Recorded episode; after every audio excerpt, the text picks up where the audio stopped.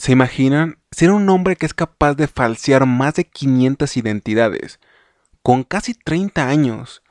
La gran mayoría de esas identidades de niños y hacerlo con una forma tan impresionante al punto de ser llamado el camaleón? Bueno, de este hombre hablaremos en este capítulo en...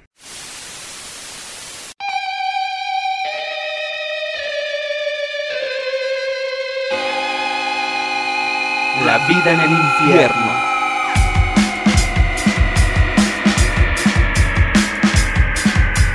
Sean bienvenidos una vez más a esto que llamamos la vida en el infierno. Mi nombre es Manuel Gámez y como siempre me acompaña mi compañero. Yo soy Eduardo Lira, bienvenidos a, todos. Esa cosa, ese eh, homónculo, ese, esa cosa volada en la oscuridad, es Lalo con 180p. Cosa que no sería así si él quisiera realmente le diera prioridad a ustedes, a todos ustedes, y grabáramos en físico. Pero a todos ustedes les gusta faltarle el respeto con una cámara de 140 píxeles. 360 yo creo de perdido. 140 píxeles y todavía tiene el descaro de ni siquiera limpiar la cámara. ¿Por qué? Está limpia, está limpia. Él es tan asustadizo, de seguro cuando no ocupa la cámara para grabar La vida en el infierno, le pone un Yurex pensando que la CIA lo vigila. Pero es tan... Nah, nah. Pero es tan, tan, tan goofy que le pone Yurex transparente. no, no, no, nada de eso. Sí, sí la limpio. Tal vez hoy porque está como que haciendo más frío, se empañó un poco. Pero... no, no, no. Dice que sí la limpia y que prueba de ello es el rollo de papel que tiene al lado de su computadora. Pero bueno amigos, eh, es, gustoso, ¿no? Poder estar una vez más con ustedes aquí. Estamos grabando casi, bueno, básicamente a mediados de enero. Verán este capítulo ya después. Sin embargo, es una noche medianamente fría y es adecuada para grabar un capítulo más de nuestro querido podcast, o más que podcast, eh, estar en este medio que creamos, que nos sacamos de la nada, llamado La vida en el infierno. Eh, Lalo, si no conoces este caso, yo sé que este caso tanto a Lalo como a ustedes los va a dejar atónitos, los va a sorprender. Y si a ti Lalo no te sorprende porque ya lo conoces, bueno, haz como que te sorprendes para que no le arruines la sorpresa a la gente. ¿Ok? Ok. Adelante, adelante, ¿cuál, cuál es el caso que nos traes? Ok. Este es el caso de un joven llamado Nicholas Barclay. Ok, de entrada hay que hablar un poco de la forma de ser de este niño. Fue un niño cuando pasó todo esto. Él vivía en San Antonio, Texas. Ya todo empezó mal. No, mentira, estoy jugando. de mis estados favoritos, pero sí, mm, ocurren cosas. Sí, fíjate que también me llama mucho la atención Texas. aunque un, buen grupo eh, odie a, a los mexicanos pero eso es, eso es para otra clase de podcast, ¿no? Y el otro, y el otro gran grupo sean mexicanos, ¿no? Que odien a mexicanos, ¿no? Pero bueno. Eh, es por eso que California es el lugar para estar. Ya lo dijo Tupac Shakur. Ok, él a sus 13 años ya era una persona muy conflictiva. Pero muy conflictiva. Ya había cometido delitos. Y a sus 13 años, para que se den una idea de lo conflictivo que era, porque no estamos en el 2000, no estamos en el 2010, en el 2015, en el 2020, en el 2015, 16, 17, que es cuando explotó los tatuajes y ya todo el mundo tenía tatuajes por todos lados, hasta el halo uno en el culo. Este, este niño, en los 90, inicios de los 90, prácticamente tenía tres tatuajes ya. En los 90, ah, no sé, no sé, es que era un niño, era un niño, era un niño, No era, no, era, un, no era un vato de en 20 años, 18. era un niño a los 3 años en San Antonio, Texas. En los 90 y en una parte donde todavía era muy conservadora, por lo que yo sé. ¿Puedes repetir su nombre una vez más, por favor? No lo busques, güey. No lo busques, güey. ¿Lo vas a buscar? Ok, ok. No lo busques. Lo estaba buscando y no lo encontré. Es Nicholas Barkley, pero todavía no lo busques. No, es que no se me hace tan raro, pero es que todavía no me quiero adelantar. Porque, ah, o sea, los 13 años, los 90, si tú ya estás como que queriendo, guiar tu vida a un, como que a un rumbo malo, yo creo que tarde o temprano te vas a tatuar, aunque seas muy menor de edad. Pero 13 aún así se me hace muy chico. Pero, ajá, exacto. O sea... Todavía tal vez 15, ¿no? Haría como que... A los 15, a los 15, yo conozco mucha gente que se tatúa a los 15 y lo entiendo. A los 15, 16, pero un tatuaje. Este niño tenía 3 y sus tatuajes eran muy... Eran muy ñeros. Era como que como que ni siquiera fue a un salón de tatuajes, ¿sabes? Fue como que a un bar de motociclistas y les dijo, tatúame con esa orina de gato, ¿sabes? O sea... Tatúame un, un, rostro de un payaso llorando. Y la tatuó en la cara de Lalo, ¿no? Con una lagrimita aquí en los ojos. No, pero... pero lo digo en serio, lo digo en serio, o sea... Comenté lo de los tres tatuajes porque a mí sí me parece importante. A mí sí me parece importante porque yo sí creo que habla de un niño conflictivo porque eran los noventas y lo que quieras, pero yo sí creo que para esa edad sí era demasiado chico y eh, fue algo que yo creo que casi casi él se quiso hacer afuera, ¿sabes? O sea, no creo que lo hayan apoyado sus papás. En los noventas, en Texas, ¿sabes? La familia promedio americana, tú sabes, yo creo no lo hubiera probado. Así que ya habla un poco. Ya habla un poco de, de quién era Nicolás y un poco de su contexto familiar. Continuando. Era el 13 de junio del 94 cuando él se encontraba eh, eh, al mediodía jugando básquetbol con sus amigos. Eh, él llamó a su casa para que pues pasaran por él. Su mamá no pudo pasar por él puesto que estaba dormida. Ella trabajaba en la madrugada y su hermano Jason pues básicamente se negó a recogerlo. Em, en, inicio, en inicio pensé que fue por ojete eh, y puede que haya sido un poco por eso, pero pues como tú dices, típico de hermanos, ¿no? Em, fue, fue más como una onda de no fastidies, mi mamá está durmiendo porque trabaja en la madrugada, no como tú, maldito huevón, Lalo. Eh, Curiosamente, él al otro día tenía una audiencia. ¿Por qué tenía una audiencia, Lalo? ¿Por qué crees que tenía una audiencia un niño de 13 años con tres tatuajes? Robo, robo, tiene que ser robo. Ok, no te escuché por tu internet, pero... Eh, tiene que ser robo. No, porque robo algo. se estaba planeando para ir a un reformatorio. Ok. Oh. Nicolás ese día desaparece, ya no regresa a su casa y nadie más vuelve a saber de él. Por más intentos, por... Eh, sí, pues, pues, se hizo lo que se pudo básicamente para poder encontrarlo. Creo que no hubo una cobertura tan amplia como la que sí ha habido en otros casos que hemos analizado aquí. Sin embargo, eh, no, no, fue tanto el caso y aparte pues sí se buscó y lamentablemente no se encontró. Esto, eso pasó en el 94, ¿ok? Ahora nos teletransportamos hasta el 97, cuando desde Linares, España, un tal Jonathan Duren habla y dice que ha encontrado a Nicolás Barkley en el 97 en Linares, España. Lalo ya tenía. ¿Qué vas a decir Linares, Nuevo León? No, Lalo ya tenía 10 años de nacido. No, mentira. Lalo y yo no, tenemos mucho tiempo de nacido.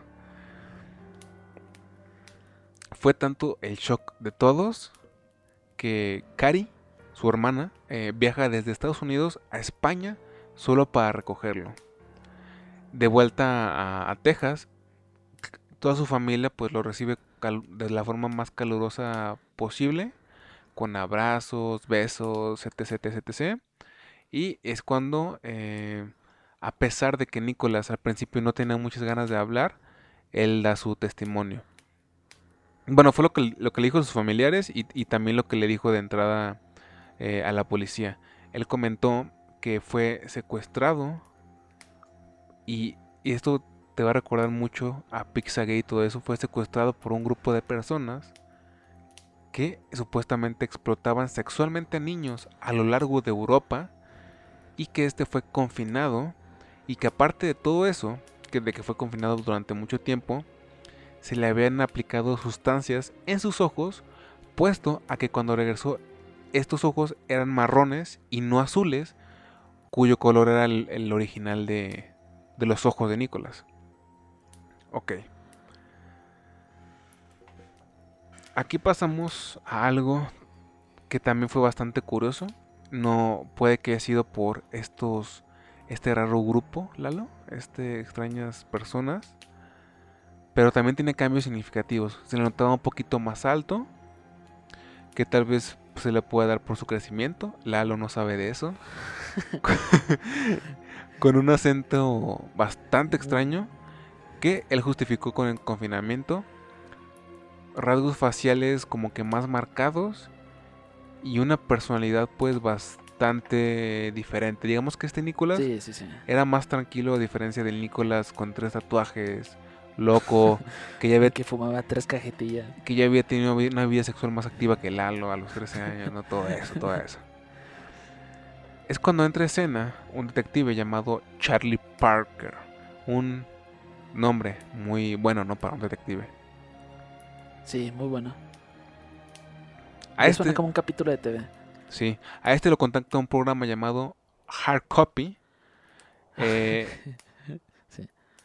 Este va a la caravana donde vivía Nicholas con su hermana Carrie y el esposo de ella, eh, Brian. Eh, cabe decir, cabe mencionar, que se me olvida que la familia de Nicholas, al parecer, era una familia que tenía bastantes conflictos y pues sí era un poco como, no qui- quiero decir estereotipo, era, era un poco la familia promedio más pobre de Estados Unidos en Texas, ¿no? Caravana, ¿sabes? Esposo. Caravana. Dejan que su hijo se tatúe tres veces. Sí. No, pero no, no. En la caravana ella solamente vivía con su hermana y el, el esposo es- y su cuñado, pues. Eh, él pide, eh, Charlie Parker, pues una entrevista, ¿no? Cosa a la que Charlie, eh, a, la que, a la que Nicholas eh, accede. Pero para mucha gente es bastante curioso porque él accede de forma muy... em, cuando lo encontraron estaba muy como que muy serio, muy era muy reservado, ni siquiera quería hablar y cuando sí, está- notaron esos cambios. y Notaron cuando, esos cambios. y cuando sí. estaba acá era él quería hablar mucho, él realmente anhelaba que lo entrevistaran. Y aunque él lo anhelaba, su familia por otra parte no lo quería tanto. Así que es aquí cuando empiezan las cosas a ser un poquito eh, pues raras, eh, sobre todo para el detective, porque parece que la familia no le daba tanta importancia. Ok. Mientras en la entrevista, eh, el detective le pide al camarógrafo que haga un, sub, un zoom en las orejas. Este había leído que las orejas son como huellas dactilares, ¿no? No cambian por más que pase el tiempo, ¿no? A diferencia de muchas otras cosas del cuerpo humano. Comparando eso con ayuda de especialistas que le dijeron que sería imposible un cambio de sus ojos y que tuvo que recuperar su acento nativo por más que estuvo... Porque el, detective no fue con cualquier persona, él fue con un especialista, me parece que en lingüística, algo por el estilo, y él le dijo que por más que él hubiera estado confinado, eh, él hubiera vue- vuelto a su acento nativo, tan rápido hubiera vuelto ahí, ¿no? O sea, es, de luego explicarlo, es como si tú tienes una novia tóxica, güey, ¿sabes? Y cortan, güey, y al año vuelven, güey, pensando que todo va a volver a ser mejor, güey. Pero no, güey, realmente todo vuelve al punto donde se quedó, güey. Eso pasa, güey. Novia es lo que tienes cuando una persona tiene sentimientos encontrados por más o menos. Em, aquí es cuando entra en juego la veterana del FBI llamada Nancy Fisher, la cual me parece es una crack, puesto a que si es alguien bastante reconocida en el FBI, que con la CIA y la Interpol supo que Nicholas era en verdad Frederick Borden, también conocido como el camaleón o el Peter Pan francés, ¿Quién tuvo más de 500, quién cambió 500 veces de identidad a lo largo de su vida? Y sorprendiendo porque muchas de ellas eran, eran infantes, siendo que él ya era un hombre adulto. Cuando pasó lo de Nicolás, él ya era un hombre de 24 años me parece. Sin embargo, todavía a los 30 años llegó a falsear identidades de niños. Inclusive adoptando nuevos idiomas, puesto a que su idioma natal ni siquiera era el inglés. Era el francés. Eh, eh, cuando, eh, al momento que dijiste eh, lo, lo de Linares, dije, sí, ya, ya, ya sé de qué caso estás hablando. vete no a la verga, Lalo. Vete a la verga, Lalo. Pero este se me hace muy interesante porque yo, yo creo que hasta ya te he mencionado de repente casos como de gente que arma como que una nueva identidad y se incorpora como a una escuela de preparatoria de Estados Unidos y finge como que tener esa edad, pero ya hacer eso y meterte a un hogar al que no es tuyo y, y tener que pues lidiar con todo eso, eso es impresionante a cierto grado, debes de admitir. Lo arruinaste. Lo arruinaste todo, Lalo. Yo no dije ningún... Yo esperaba ningún que tu reacción no fuera como de, wow, no manches.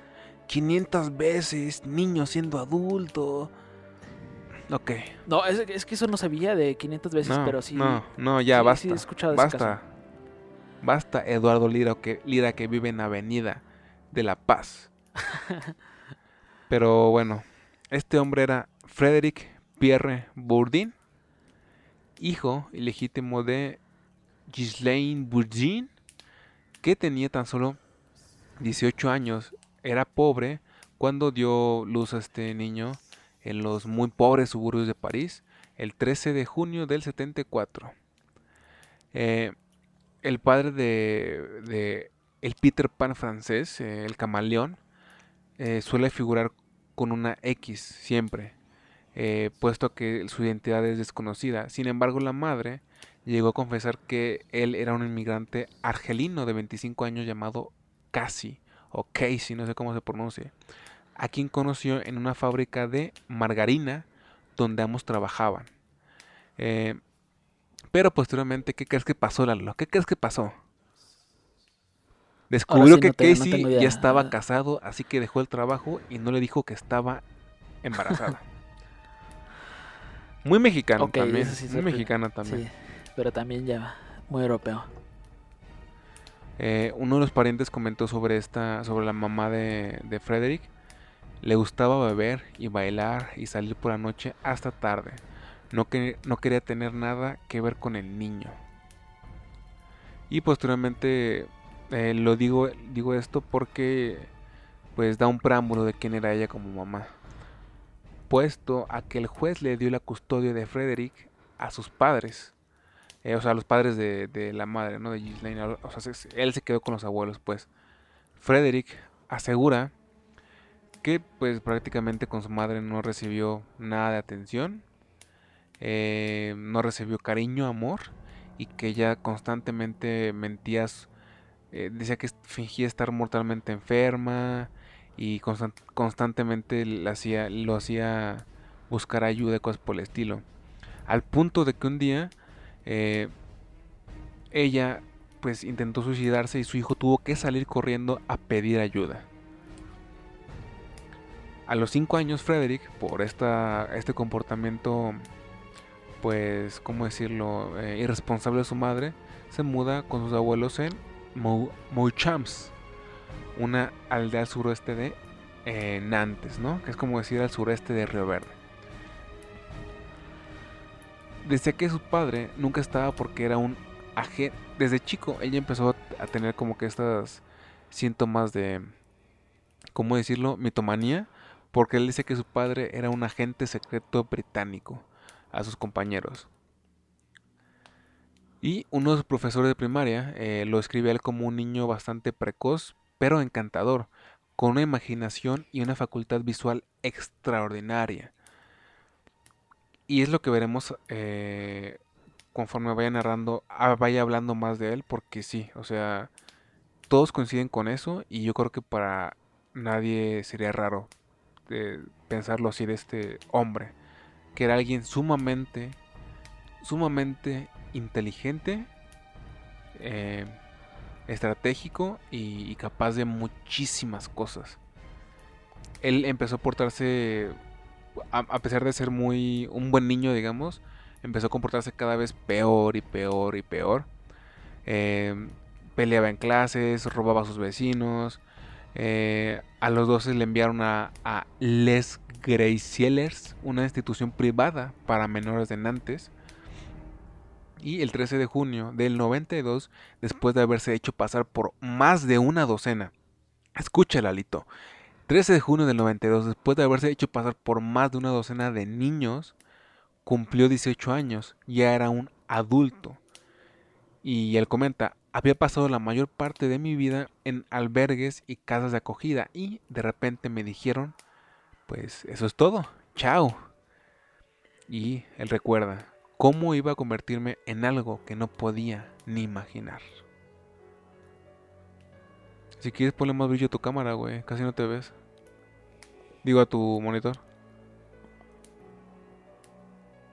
Ahí.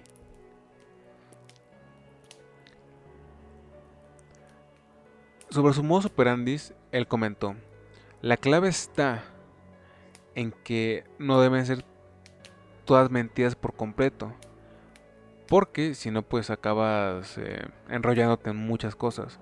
Cuanto más sencillo mejor. claro. Tú lo sabes, ¿verdad? Tú lo sabes, ¿verdad? Claro que lo sabes. No, pero he escuchado claro de eso, o sea, como mucha gente te dice, o sea, si, si empiezas a saltar muchas mentiras, o sea, ni tú misma te vas a acordar. O sea, si tú ya haces como que todo por más elaborado que tengas algo, algo se te va a escapar. Y también dijo, y el buen mentiroso utiliza la verdad. Y a la, hora de escoger un nombre prefería uno que tuviese un profundo arraigo. Tu nombre es algo que no debes olvidar nunca, ¿no? Y por profundo arraigo me refiero y pienso más en que era como, no sé, el nombre de un tío, ¿no? De mi tío Pancho, ¿no? Mi tío Epigmenio, ¿no? Ya que si tienes un tío Epigmenio no te mames, así está muy feo. Pero es muy feo y aparte eh, es útil eh, si estás en el siglo XVIII, eh, pero no ahora. Sí, no ahora. no, no ahora, no ahora. Eso se me hace también interesante, eso de, de escoger así como un nombre porque yo, yo pensaría que todos, si, eh, ahí nos volveríamos locos, ¿no? Como que pensando, ¿cuál, ¿cuál va a ser mi nombre? ¿Cuál va a ser mi nombre? Pero pues, sí, yo creo que esa, esa táctica es la mejor, o sea, escoger un nombre familiar. ¿Cuál sería tu, si tú, si tú tuvieras que fingir ser un niño, que lo podrías hacer? O sea, tú sí lo podrías hacer bien. Tú, tú podrías entrar en una secundaria y yo sé que muchos te creerían que eres un adolescente, buberto. Y sé que aunque tengas 20, aunque tengas casi 10 años más, esos 10 años más grande que ellos, muy posiblemente, aún así, te bolearían de nuevo.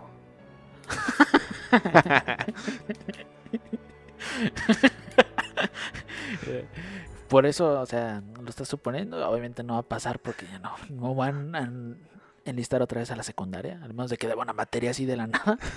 que en mi vida yo creo que todo sería posible. Y sería muy triste. Pero es que es lo que te digo, o sea, todos nos volveríamos locos con el, con el nombre. O sea, porque... ¿Cómo sería? Esa, esa, es una buena premisa. ¿Cómo sería que de pronto te dicen, te dice la SEP, oiga, usted, eh, pues sí, acabó la universidad, pero para que se le apruebe su, su título universitario y se le apruebe como un licenciado en cualquier cosa, tiene que pasar esta materia que dejó sin que realmente no pasó jamás en la secundaria. Y tienes que volver a fuerzas. ¿Te imaginas ese tú serías es que créeme tú, serías créeme créeme que al momento de, de, como que iniciar el, todo, todo el proceso universitario ese fue uno de mis miedos porque yo tenía esta duda de creo que debo cálculo 2, pero no estoy seguro porque me dieron, pues todo, hice, fui a la graduación, me dieron el papel y todo, pero como que siento que debo una materia. Fue uno de mis miedos, pero pues al parecer no. Pero mejor cállate. Es que... Es que sería muy interesante, ¿no? Porque... O sea, ya sería, ya seríamos como que nos verían como viejos, ¿sabes? O sea, verdaderamente viejos. Seríamos como que no pareceríamos alumnos, sino maestros, ¿sabes? Tal Sí. vez tú sí parecerías alumno. Tal vez si tú bajas unas libras. Unas libras. Mira, Unas- puedes matar dos pájaros de un tiro. Apruebas la materia y tienes una novia menor de edad. Cosa que yo creo que tú has querido hacer. Sobre todo tú, Lalo, hombre que gusta de mujeres mucho más jóvenes que tú. Ya, o sea, sí, ya te lo he preguntado por qué, por qué opinas de eso de mí, pero... eso Porque es- yo eso lo sé. Aparte del punto de este capítulo. Claro que no. Claro que sí, yo lo sé, güey. Yo sé que, que yo no. sé, yo sé, yo sé que tú cuando tengas 45 años, si tú ves la oportunidad con alguien de 20, 18, tú la tomarás. Eso a mí no me cabe la menor duda. Y si lo niegas, eres un mentiroso de lo peor. No, ya 18 ya no. 25 para arriba, sí. Si tú ves una oportunidad a los 40 de entre 20 y 25, tú la tomas sin duda alguna. Y si hay una gran oportunidad con un gran número de mujeres de 18, 19 años, si no la tomas, si no la tomas, tú no eres Eduardo Lira que yo conozco.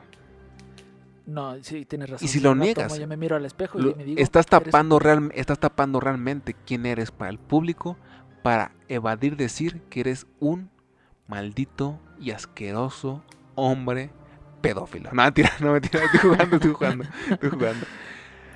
Ok, eh, antes de hacerse pasar por Nicholas Barkley, era el octubre del 97 y este hombre se encontraba en una correccional de Linares, España.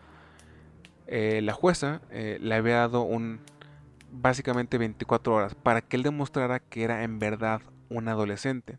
Ella se encontraba como en uno de estos lugares, eh, ¿cómo decirlo? Eh, como que donde van los huérfanos, digamos, o niños sin hogar, por decirlo así. Él Sí, ese hogar de acogimiento. él, él había logrado él había logrado estar en ese lugar pero él narra que en la localidad donde se encontraba él hubiera podido estar ahí sin ningún problema si no fuera porque eh, las autoridades son muy estrictas realmente requieren que todos los habitantes tengan como todo en orden sabes como que realmente sepan que estás ahí que realmente haya como papeles de Oh, ti sí. Oh, sí, oh, sí, porque pues ya me imagino, o sea, ya es, ya es el gobierno ahí. Por ende, esta jueza le dio 24 horas para demostrar que verdaderamente era un adolescente. De lo contrario, pues le tomaría las huellas dactilares que claramente la, la Interpol ya había registrado y pues Bourdin, eh, sabiendo que ya era un adulto, muy probablemente era ir a la cárcel. Así que era o mentir, eh, convencerlo de que era un adolescente o irse directamente tras las rejas. Así que pues básicamente lo que él hizo fue que eh, él durante su... Cuando lo mandaron llamar, él no habló mucho, él realmente no habló casi nada. Sin embargo, tan rápido escuchó esto de la jueza, digamos que su sentido de alarma se activó, por decirlo así, y dijo, ah, ok, está bien. Eh, ¿Saben qué? Eh, yo puedo llamar ahorita a casa, pero ocupo que me dejen aquí la oficina, me dejen dormir aquí y hacer la llamada durante la noche. Y eso, eso realmente pasó, porque inclusive hay un documental de Frederick, Frederick Borden donde él narra eso. Así que pues lo dejan ahí para que duerma y haga las llamadas.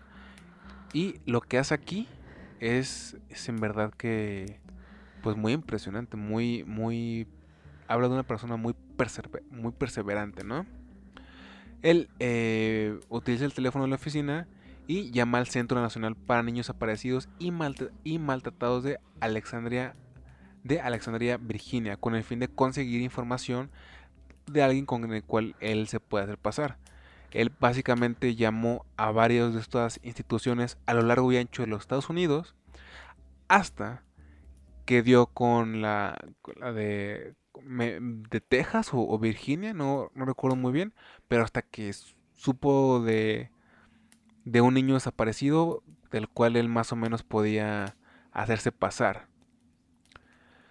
Eh, él preguntó si, en el centro si tenía alguien similar en sus bases de datos. Alguien similar, ¿por qué lo digo así?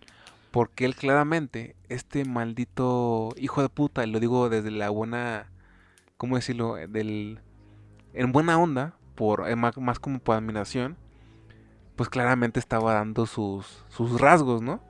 Para hallar a alguien a quien él pudiera simular. Tras realizar la búsqueda, recuerda Burdin, una mujer del centro le dijo que el chico podría ser Nicholas Barkley, desaparecido en San Antonio el 13 de junio del 94, a los 13 años de edad. A lo cual él, haciéndose pasar por ese tal Jonathan, digamos que un policía, dice, tengo buenas noticias. Nicholas Barkley se encuentra aquí a mi lado. Tenemos que solucionarlo. Eso sí es tremendo y, y sí, como tú dijiste, como, y como también dije anteriormente, neta, de repente lo que es este, lo que es este sujeto era, no quiero usar la palabra admirable porque yo siento que ya lo, lo endulzo mucho, pero hacía cosas realmente impresionantes. Sí, exactamente. Bueno, es como la onda de los narcos, ¿no? O sea, no los admiras porque sabes que lo que hicieron estuvo mal, pero sí dices, ok, era una persona muy inteligente. Muy, muy, muy inteligente. O sea, es como yo ya te había dicho, de, de repente escuchas casos de gente que tiene que, que acoger una, una identidad, pero tú mismo la armas, o, alguien, alguien más te la da, pero andar con un punto así tan claro que lo puedas relacionar con tu propia identidad y, hacer todo ese trayecto, sí está, está, está de locos y, y hasta como de psicópata y, inteligente. Porque, no, o sea, no, es, impresionante. Dijiste que, o sea, que tenía como más de 500 identidades. sí. Eso, o sea, eso es ridículo, o sea, es ridículo. 500 identidades, muchos de ellos niños que él, que él fingió ser cuando ya era mayor.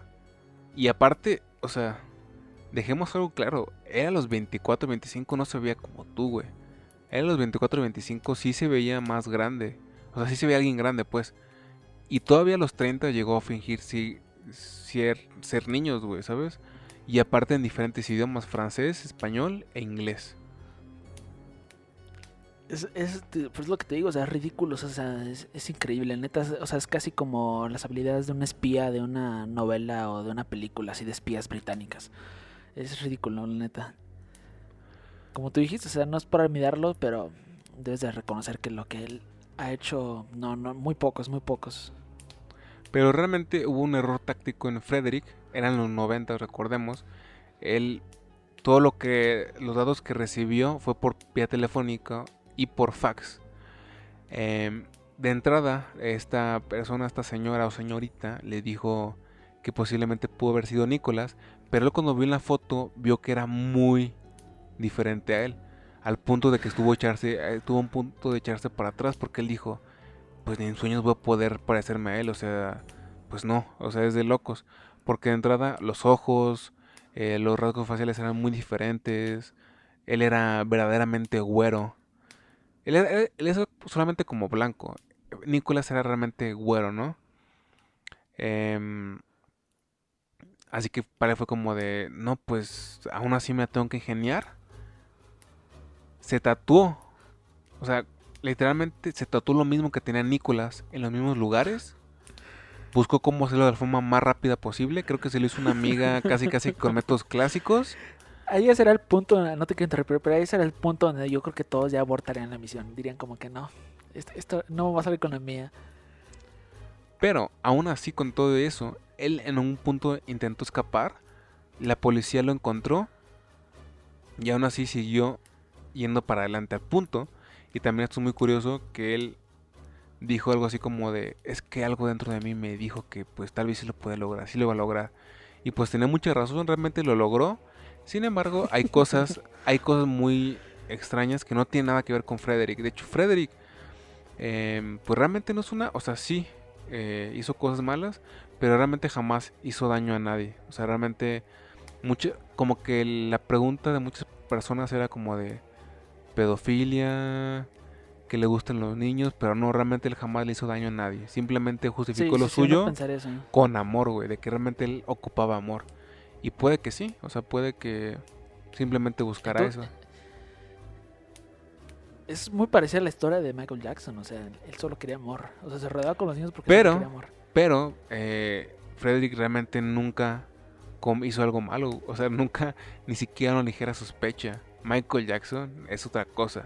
No compares a Frederick con Michael Jackson de nuevo en mi presencia, por favor. Pues claro, o sea, Por respeto a Frederick. Michael Jackson es el rey del pop. Por Ah, respeto a es, que, Frederick. es que eso es cierto. O sea, yo, yo obviamente no, no queda ningún, ninguna duda en mi cabeza de que él, él no era así. Yo estoy casi seguro que él obviamente no era así. Tú lo crees también y mucha gente también. Pero, o sea, sí también, o sea, aunque lo fuera, o sea, no, no, no, no quieres que, que se te cuestione de algo si estás ya como que en una situación de esas. O sea, no, no quieres llamar la atención. Quieres ser lo más como que bajo perfil posible. Pero no estoy diciendo que era así. Ujú. Y ahora es cuando vamos a abordar un poco más sobre las otras identidades que robó. Obviamente no vamos a mencionar 500 fucking identidades, pero por lo menos sí, sí las que encontré en internet y las que me parecieron las más curiosas. Un 3 de mayo del 2005, ya un tiempecito después de que pasó lo que pasó con este Nicolás, em, un hombre llamaba, era de la asistencia para menores desaparecidos y maltratados en Francia, y este pues explicó que había encontrado en, el, en las estaciones del tren a un niño de unos 15 años aproximada- aproximadamente que estaba solo y con bastante miedo. Finalmente el muchacho pues llegó por su propio, propia cuenta a un centro local de protección de menores y entre sus posesiones tenía solamente un teléfono móvil, un documento de identidad que decía que se llamaba Francisco Hernández Fernández y que había nacido el 13 de diciembre del 89 en Case- Pachuca Cáceres. Hidalgo. Contó que su padre y su hermano pequeño habían muerto en un accidente de tráfico y lo mandaron eh, a vivir con un tío, quien, pues desafortunadamente, supuestamente, Francisco Hernández Fernández, lo maltrataba y finalmente había huido a Francia, de donde era realmente, donde había crecido su mamá. Y aquí es donde pasamos a la vida estudiantil de Francisco Hernández Fernández. Eso debe ser todo. Las historias que ha de, ha de haber tenido ese chico. Ese, sí, chico, o sea, ese, ese, hom- ese hombre. Lo enviaron al centro de Vincent, Vin- Vincent de Paul. Francisco no tardó en convertirse en uno de los chicos más populares del colegio, dejando atónitos a sus compañeros de clase con su conocimiento de inglés, música y lenguas antiguas. Sin embargo, el 8 de junio, un administrador del colegio entró corriendo al despacho de la directora y dijo que una noche anterior estaba viendo un programa de televisión sobre uno de los impostores más infames del mundo, Frederick Bourdin, un francés de 30 años, y le dijo, te lo juro por Dios, Bourdin es igual que Francisco Hernández Fernández. Eso es perfecto, neta. Eso ha hecho mi día. Eso es perfecto. Fue la rectora, ¿verdad? Fue la rectora la que. Fue como una administradora, ponle con una perfecta, Es- ¿te das cuenta? Eso, eso es tan como escrito. O sea, si alguien lo hubiera escrito, no, no hubiera salido tan perfecto. ¿Te imaginas ahí comiendo como que su cenita en la tele y se le cae así como que la cucharada al piso? No, hombre, te mueres. Hasta parece capítulo de Los Simpson, pero es curioso porque realmente es algo que pasó en la vida real. Y, y pobre por. ¿cómo, cómo- cuál era su alias? Eh, Francisco- Hernan- Francisco. Francisco Hernández Hernández Fernández. Fue un gran el- nombre. El chico gran más nombre. popular. De hecho, tú que hablabas de Michael Jackson, él también se hizo muy popular porque en la escuela él llegó a actuar como que en estos tipos de, ¿cómo se dice? Festivales de talento. E interpretaba, interpretaba canciones de Michael Jackson, pero lo hacía, lo hacía supuestamente muy bien. Que era casi idéntico, güey. Dicen que era casi idéntico. Y que aparte lo, viendo el sueño. lo man, hacía, lo hacía con un inglés bastante bueno. Ese tipo, ese tipo vivía el sueño. Debemos de admitirlo. Estaba viviendo su mejor vida. Eh, sí. En 2003, un- unos años antes, intentó suplantar la identidad de otro niño desaparecido, Leo Valle, un francés de 14 años, pero los test de ADN demostraron que no se trataba de él. Y bueno, pues ahí, ahí quedó Leo Valle, muy rápido se le fue la, la identidad. En 2004, dijo ser Rubén Sánchez Espinosa, niño que había perdido a su madre en los atentados de Madrid. Sin embargo, la policía logró descubrir que no era y fue deportado a Francia de inmediato. También otra identidad rápidamente perdida. Eh, como una cosa bastante curiosa, eh, hay un canal de Frederick, Frederick Bordin, eh, al parecer un argentino que tiene un gran canal de YouTube donde me parece que se llama literalmente Historias Innecesarias, donde tiene videos muy interesantes de todo tipo de historias. Habló sobre él y como es de Argentina, tantos argentinos lo conocieron que empezaron como que a abarrotar su canal de YouTube y él hizo un video mandándole calurosos mensajes a esos fans argentinos y yo vi el video y tiene un español más fluido que el de Lalo y el mío. Ese, Y, tipo es increíble, eh, ese tipo es increíble. Y me cayó muy bien, me- es muy un tipo muy agradable. Muy agradable. Yo, yo, ok, ok. Mira, como te dije, yo, yo cuando, cuando hiciste esa conexión de, de Texas y Francia, dije, ok, conozco esa historia, pero pensé que iba a tomar un rumbo mucho más oscuro, o sea, neta oscuro, o sea, de que este tipo se iba a convertir en, en un asesino y mató a estas personas. Y luego se fue a a otra ciudad y mató a estas personas. No, era un pensé que iba a ser tipazo. más oscuro. Era un tipazo. Pensé- está, está. Nunca juzguen a un libro por, por su portada. Yo, yo, desde que como que conocí poquito, yo pensé que sí iba a empezar a tomar como que giros muy, muy oscuros, muy, muy horribles. Pero no, o sea, Francisco Hernández Fernández se, terminó convirtiendo en uno de mis personajes favoritos de la, historia del mundo. Y ahora hablaremos un poco de la actualidad de Frederick. Bueno, él conoció una francesa, francesa llamada Isabel, eh, quien lo había visto en la televisión. Ella conmovida, puesto que se había identificado mucho con eso de que solamente buscaba amor y quien lo cuidase. Y el 8 de agosto de 2007, tras un año de noviazgo, se casaron. Invitó a la boda a su madre, pero esta no asistió pensando que estaba mintiendo como de costumbre. Actualmente, él trabaja en telemarketing eh, resaltando su capacidad de co- comunicación y al parecer le va bastante bien. Y la familia hasta la fecha dice que pues él simplemente está en otro en otra especie como de papel, ¿no? Ahora en el papel de, pa- de padre. Sin embargo, Frederick comenta que pues eh, no eres papá durante seis días o seis meses. No, eres un, no es un personaje, es una realidad. Y yo le creo a Frederick. Este caso es súper interesante porque muchas veces vemos que alguien toma como que una nueva identidad es pues por algo, porque hay una persecución que va detrás de ti o hiciste algo que quieres dejar atrás, pero este, este chico solo buscaba amor mediante otros, otros aliases y, personajes, si así lo quieres llamar. E- Es interesante, te o sea, yo tenía la idea de que este tipo era, era horrible porque yo, yo también escuché, ya, eh, obviamente sabía que había un documental, nunca lo he visto, pero pensé que iba a ser como que todo el documental así, como con un tono muy gris. Pero no, me alegra saber que no, y que ahorita se- le, le está yendo muy bien, mejor que a mí. Bueno, tampoco es tan difícil.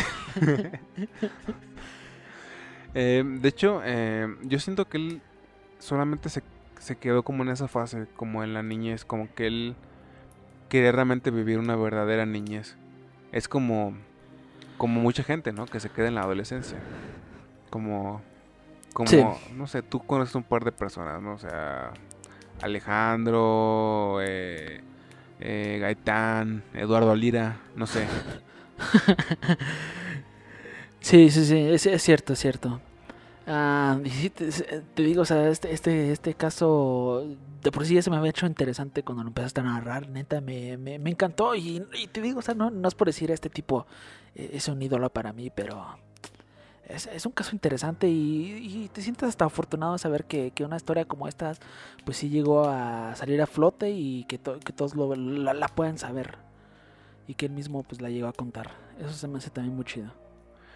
Y para acabar, para concluir, ya hablamos de la muy interesante vida de Frederick, ya hablamos lo que pasa actualmente con él, eh, que a pesar de que cometió muchos errores, porque pues sí, sí está mal, sí está mal hacerte pasar por Sí. gente desaparecida, eh, él tuvo una teoría muy interesante sobre Nicholas Barkley. Él dice que la familia tenía muchos problemas, que la madre Beverly tenía problemas con drogas y el hermano mayor había, inclusive el hermano mayor se me olvidó comentarlo, había muerto por una sobredosis y él también tenía muchísimos problemas con drogas, al punto de que llegó a estar internado varias veces. Él comenta que los Barkley siempre lo supieron, porque como ya comenté, era bastante obvio, realmente eran muy diferentes. y por eso negaron tanto tiempo mostrar prueba ante la justicia y que estaban y que muy posiblemente estaban implicados en la desaparición de Nicholas Barkley. Una de las teorías hablaría de cómo Jason, el hermano mayor, fue quien mató a Nicholas, algo que ya hemos visto en otros casos. ¿Te imaginas cómo han de haber temblado la, familia de este chico cuando recibieron esa llamada telefónica? O sea, tomando en cuenta que esa, esa hipótesis es cierta, tú matas a tu, tu hijo y luego te llega una llamada telefónica diciendo que, hey, encontramos a tu hijo. Y sabemos que es él porque tiene los mismos tres tatuajes, también te mueres. Sí, sí. Yo creo que aquí lo más, lo, lo, feo de, de, todo esto es que lo que más reluce es Frederick Borden. Y con justa razón. Sin embargo, no, hasta la fecha nadie sabe qué pasó con Nicholas Barkley. Y Nicholas es solo uno de muchos chicos. De hecho, al inicio, y solo quiero decir esto ya al final, ya tú puedes cerrar el capítulo. Pero al inicio tú dijiste algo así como de que eh, habían teorizado de que este chico a lo mejor estaba como que metido en un rollo con un grupo tipo Pizzagate. ¿Te acuerdas? Pues este es un dato que es verdadero y se me hace de los más aterradores. Y no lo reporta así como una, un sitio web X, lo reporta el FBI y también una, un sitio web que se dedica únicamente a buscar a niños desaparecidos. Y ellos dicen, hay un dato que dicen que reportan más de 460 mil niños desaparecidos al año en Estados Unidos. Wow, wow. Eso se me hace increíble, pero es, real. Obviamente ah, puede ser mucho menos que eso, pero aún así se me hace una cifra increíble. O sea, básicamente desaparece una ciudad muy pequeña de México todos los años en Estados Unidos. Sí, te digo, o sea, las, cifras obviamente van cambiando mucho. No creo que, es, o quién sabe si, si, se supere como que esa cifra que dan de 460 mil, pero pues ahí está, ahí está el dato, o sea, lo puedes buscar y es, es 100% real. Wow, wow. Pues eh, sobre la teoría de Nicholas Barkley, eh, realmente no mucha gente sabe nada al respecto. Yo siento que sí, sí, sí es muy raro. O sea, la gente no es tonta. Y más la madre, que pues es la, era la mamá, ¿no? O sea, sí me parece muy raro porque a todas luces era alguien completamente diferente. Por más que se haya teñido el cabello, que se haya hecho los tatuajes. Eh, sí te levanta ciertas sospechas hablando de la madre, ella realmente al principio no dijo mucho al respecto, sin embargo con el paso del tiempo sí sospechó y fue también como que tomó mucha parte en, que investigaran bien a, este hombre que resultó ser Frederick. Sin embargo, pues sí, sí es muy rara la forma en la, en la cual actúa la familia. Pero por otro lado también me pongo a pensar en, bueno, o sea, la hermana de Nicolás, pues yo siempre noté su actitud muy honesta yo pues siento que cuando, cuando él habló al teléfono con quien creyó que era Nicolás, porque al principio pues obviamente con la línea de, Estados Unidos a España ella habló con él, supuestamente, o quiso hablar con él porque solamente dijo ligeramente algunas cosas Frederick en su eh, interpretación de policía y de Nicolás al mismo tiempo. Y también porque pues se dispuso a ir por él hasta España, ¿no? Así que pues no sé, está raro. Está raro. Sí, está raro, está raro. Y eso también es muy perturbador que nunca vamos a saber realmente qué, qué pasó con ese chico desaparecido, lo original. Ajá, sí. Ah, y ahorita estoy buscando el canal de Frederick Borden en, en, YouTube. Ya me llamó mucho la atención. Tendré que ver ese documental. Está bueno, está bueno. Está bueno, la verdad. Se lo recomiendo a todos ustedes. Eh, sí vale la pena verlo. Pero bueno amigos, eso fue todo por el capítulo del día de hoy. Eh, honestamente ya quería hablar de este hombre desde que supe de él. Eh, al punto de que realmente le dediqué un gran empeño a la investigación y también quise eh, al inicio tratar de hacer un plot twist interesante. Sin embargo no sirvió porque Lalo es un ñoñazo que se la vive en internet. Así que pues no, no sirvió de mucho, pero espero que ustedes sí se hayan sorprendido. Eh, aún así, la historia de Frederick Bordin, el camaleón, me parece muy impresionante. Y es súper... porque usted lo busca en internet, Frederick Bordin, Bordin, realmente tú dices, no me creo que este hombre adulto hayan creído tantas veces que era un niño. Porque en serio, sí es muy obvio que es... O sea, no, no es como una persona que genéticamente se ve muchísimo más joven, no, él era una persona que realmente sí se veía adulta. Él sabía por dónde ir, sabía las posturas, las poses, la vestimenta. Ah, era un maestrazo en, eso. Sí, es que también ya, ya para no indagar mucho en este, en este punto, pero yo siento que también ya cuando estás situado, o sea, como él cuando ya llegó a estar situado ya en una escuela, ya estás, ya está tu nombre ahí en la lista, yo creo que a lo mejor no te pones a pensar tanto en eso porque supones que pues, es normal, o a lo mejor este tipo se quedó de ver tres años de, de preparatoria o algo así. Pero como ya es algo tan oficial, yo creo que tu cabeza no se pone a pensar en eso. Porque ha, sucedido varias veces. Mm, pero aún así es raro. ¿Ya lo buscaste? Búscalo, güey. O sea, no se ve. No, no, no, sí. Pero bueno, em, ya saben, un like siempre viene bien. Un comentario. Eh, compartirlo con sus amigos, todo eso. No solamente nos siguen en YouTube o en Spotify, también síganos por favor en Facebook, Twitter e Instagram. En Facebook y Twitter nos pueden encontrar como Vida del Infierno y Facebook nada más buscando la vida en el infierno. Ahí sale luego, luego el logo. A mí me pueden encontrar como el Manuel Gámez, tanto en Twitter como en Instagram. ¿Y a ti cómo te pueden encontrar? Twitter e Instagram como Edulirase. Y bueno amigos, eh, ojalá que les haya gustado. Tengan una muy amena velada y esperen más amenas noches con sus amigos de La vida en el infierno. Hasta la próxima.